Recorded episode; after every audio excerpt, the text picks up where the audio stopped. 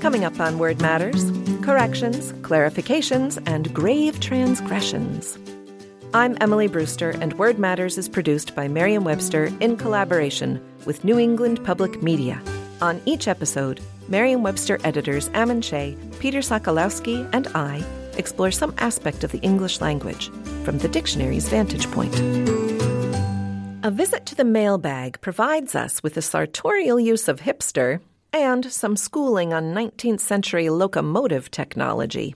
Listeners will occasionally write us letters with questions, sometimes clarifications, etc., about recent episodes of our podcast. And if you do and you have a question, we are always happy to entertain the question and answer it if we can. But today we'd like to kind of shift the focus to a slightly different kind of listener response. And this is a new section of answering mailbag questions that we are going to call Mistakes Were Made, in which people have pointed out errors that we have made. And we do, in fact, make mistakes. And thank you to anybody who draws our attention to them. But recently, several people wrote to us about our explanation of jerk water, in which we referred to the water in jerk water as a means of cooling steam locomotives. A number of you wrote in to point out, reasonably enough, that water is not used to cool steam locomotives so much as it is used as a fuel for them by means of boiling that water. And so when we explained that jerkwater towns are trains that stop at little towns to cool their engines with water, we were certainly in error. And Peter, we actually had some content written about that, didn't we? Yeah, there's a wonderful little paragraph at the entry for jerkwater, and that's what I love about the online dictionary. When it first came out, there was a lot of worry that the sort of romance of dictionaries was going away, that the online dictionaries were sterile. It's certainly true that you lose the serendipity of research. You don't stumble across a word that you weren't looking for quite so frequently. However, because we have more space in the online dictionary, we're able to add more articles like this to the bottom of this entry for jerkwater. By the way, the date for jerkwater is 1888, date of first known use, which does put it in the heart of the steam technology era. And we give this little information as a kind of note at the bottom of the entry. We owe the colorful Americanism jerkwater to the invention of the steam engine, an advancement that significantly accelerated travel by rail, but also had its drawbacks. One drawback was that the boilers of the early locomotives needed to be refilled with water frequently, and water tanks were few and far between. As a result, the small trains that ran on rural branch lines often had to stop to take on water from local supplies. Such trains were commonly called jerkwaters, from the motion of jerking the water up in buckets from the supply to the engine. The derogatory use of jerkwater for things unimportant or trivial reflects the fact that these jerkwater trains typically ran on lines connecting small, middle of nowhere towns. Perhaps we should amend your title, Ammon, from mistakes were made to mistakes were made and omissions were committed. Another writer, Carrie, wrote to us saying, As a teenager of the late 60s, early 70s, I recall the word hipsters referred to a girl's trousers or jeans, usually wide legged, that sat low on the hips. These are now often referred to as low rise jeans, although a quick Google indicates the word hipster is still sometimes used for this article of clothing. Of course, I'm familiar with that use also, so that was certainly an omission on my part. These are also called hip huggers, the hipsters, and I think also women's underwear that sits low on the hips is also called hipster. I think it's interesting the term low rise is the more common term these days. It's a rather technical term, right? The rise is the distance between the waist and the crotch of, of a pair of pants. It's a rather technical way to refer to this. I think hipster, hip hugger is more evocative. Maybe that's the problem with it. Maybe we can just rename this section Mea Culpa. that works too.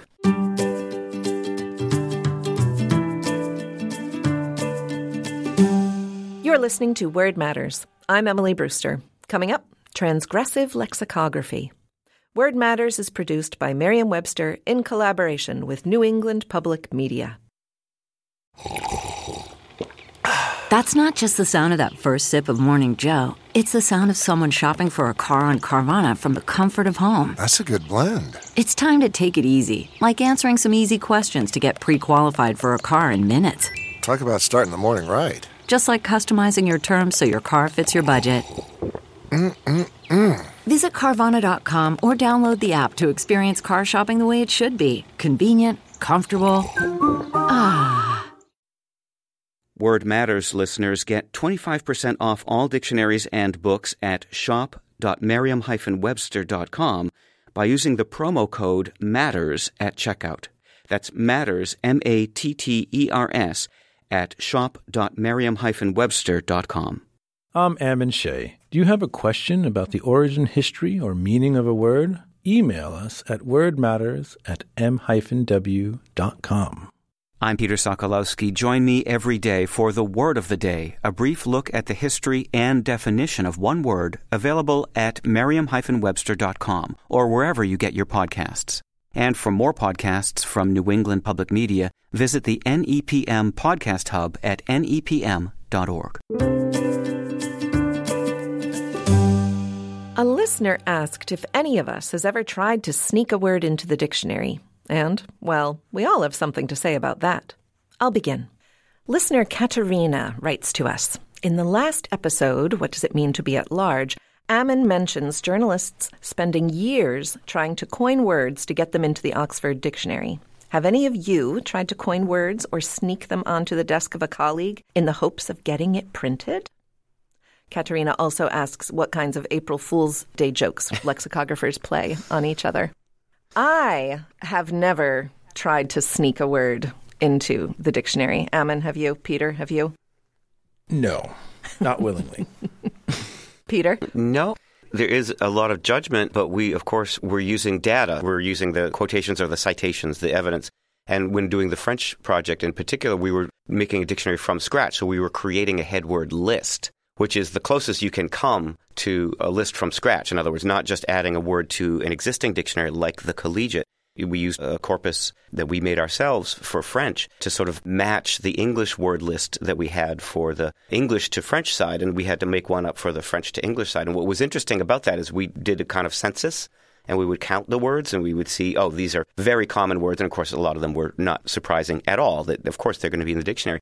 But it did come up with words that I didn't know eh, that I thought this seems fairly common.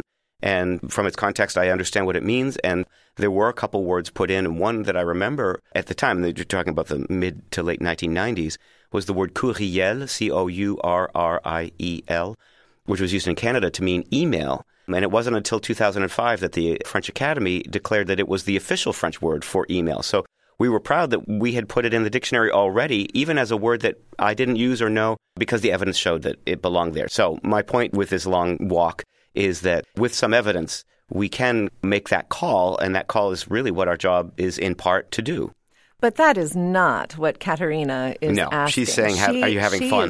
Is, she is asking, "Do we ever sneak a word in?" And there is a name for such words. Oh, yes. There is a word for a word that is snuck into a reference work. That word is mountweazel. Oh. And that is because in the 1975 edition of the New Columbia Encyclopedia, there was an entry for a person named Lillian Virginia Mountweazel.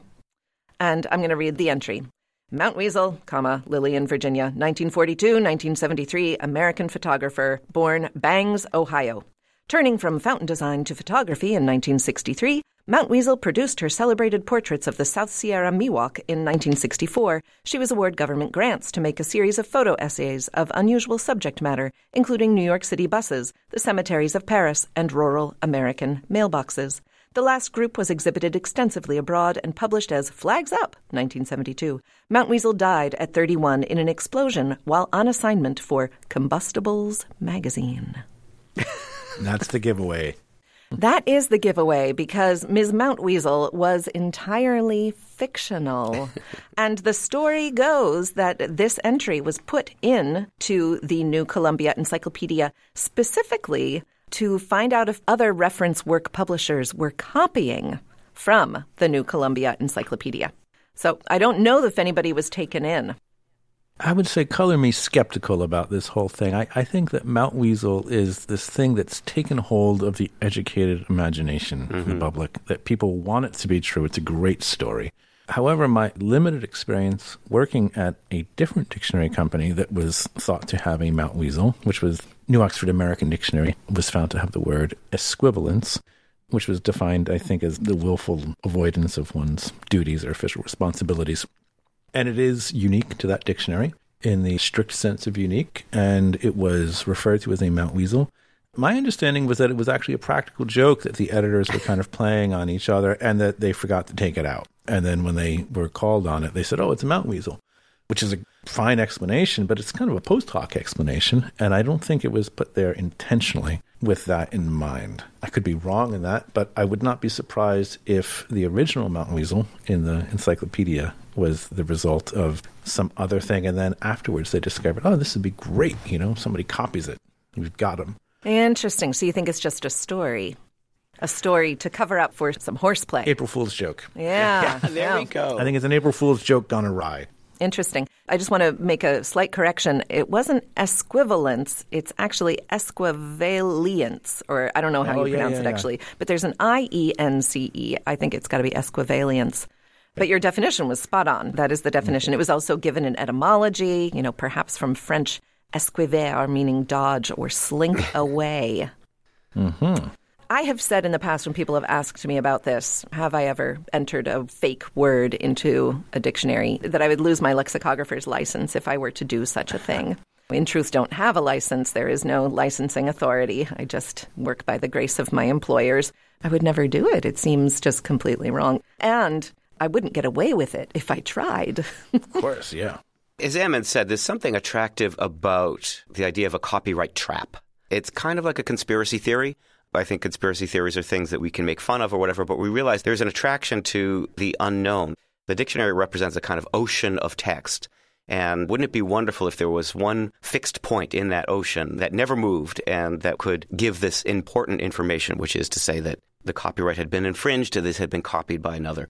And of course, that has probably happened in the sense that information has been copied, but dictionaries are made to be reference tools and they're referenced for each other's work. And it does also strike me as being antithetical to what we do. First of all, we're not having that much fun. and second of all, I just don't think it's a thing. What maybe has contributed to this also is the idea of these so called ghost words, like dord, famously in Webster's second, which was a mistake. We admitted that it was a mistake, but it plants the seed that, oh, right, you could put an entry in a dictionary that really didn't belong and uh, could sit there for years and not be noticed. And if it's plausible, then it could serve this function. A very smart person could connect these dots and say, well, copyright is a thing, and there's an ocean of text. Why not make one very deliberate entry in it? And maybe what this reveals is the first rule of copyright traps is there is no copyright trap. Maybe we just don't know. Maybe we're not high enough on the totem pole to know about these things. But my true feeling is that even though before copyright existed, which is to say in the 17th century and 18th century, people like Noah Webster and early lexicographers like Blount and Phillips and Worcester and Webster were constantly accusing each other of plagiarism of one kind or another. But they didn't have a mechanism in place to enforce anything. In truth, there is a long and storied history of flat out plagiarism Absolutely. in dictionary making going back to the beginning of dictionaries. Dictionaries are lists of words, and sometimes these lexicographers got their list from an already published source. There are some reference works that do, in fact, use Mountweazels. I just don't think it's a widespread practice, or nearly as widespread as people wish that it were. But in terms of whether we put words into the dictionary, I think this betrays a certain difference of opinion of how dictionaries work in the public's eye and how they work in the eyes of the people that make them. And as somebody who has worked on a number of dictionaries, I certainly don't have the opinion that a word needs to be in a dictionary to have any kind of official imprimatur or sanction. Any word that you want to be a word is a word if you use it as one. It doesn't need us to say it is so. So to me, it doesn't make a difference whether a word is in a dictionary or not. It's still a word. And so I see nothing to be gained by putting a word into the dictionary. To me, it doesn't change its status in any way. And if you spend any time at all looking at dictionaries or certainly working on them, you quickly realize how many errors every one of them has. So there's no mystique really in putting in yet another error into the dictionary. There are plenty of them there already. This is just a different kind of error. It's an intentional one. We're all trying to fix this hodgepodge of the language. We're trying to not fix the language as in make it set. We're trying to fix our attempts of keeping up with it. And it's always this uphill Sisyphean battle of we get the word defined and then, oh, the stone rolls to the bottom of the hill because those damn teenagers got their hands on it and the poets as well. And now it means something totally different. We have to go back and revise the whole entry again. It's already completely out of date it's like saying to a lexicographer, do you want to add a fake word in the dictionary? It's like saying to Sisyphus, do you want to just roll over another hill with that rock? You want to go a little higher. It's already what he's doing. Fred Mish, who was the editor in chief at Merriam Webster for many years, used to say a little bit in a jocular sense that lexicography was the art of the possible, which is, of course, a play on the old saw about politics. And his point was it'll never be done. It'll never be finished. It'll never be perfect. It'll never be right to everyone's satisfaction. And that's why it's never ending battle of rolling a rock up a hill. I have to say that even in a case like esquivalience, there would have to be so much collusion to sure. get it through with our process. Everybody would have to be in on it, or not everybody, but multiple editors would have to all be convinced that this was a good thing to do. We got other rocks to roll up hills.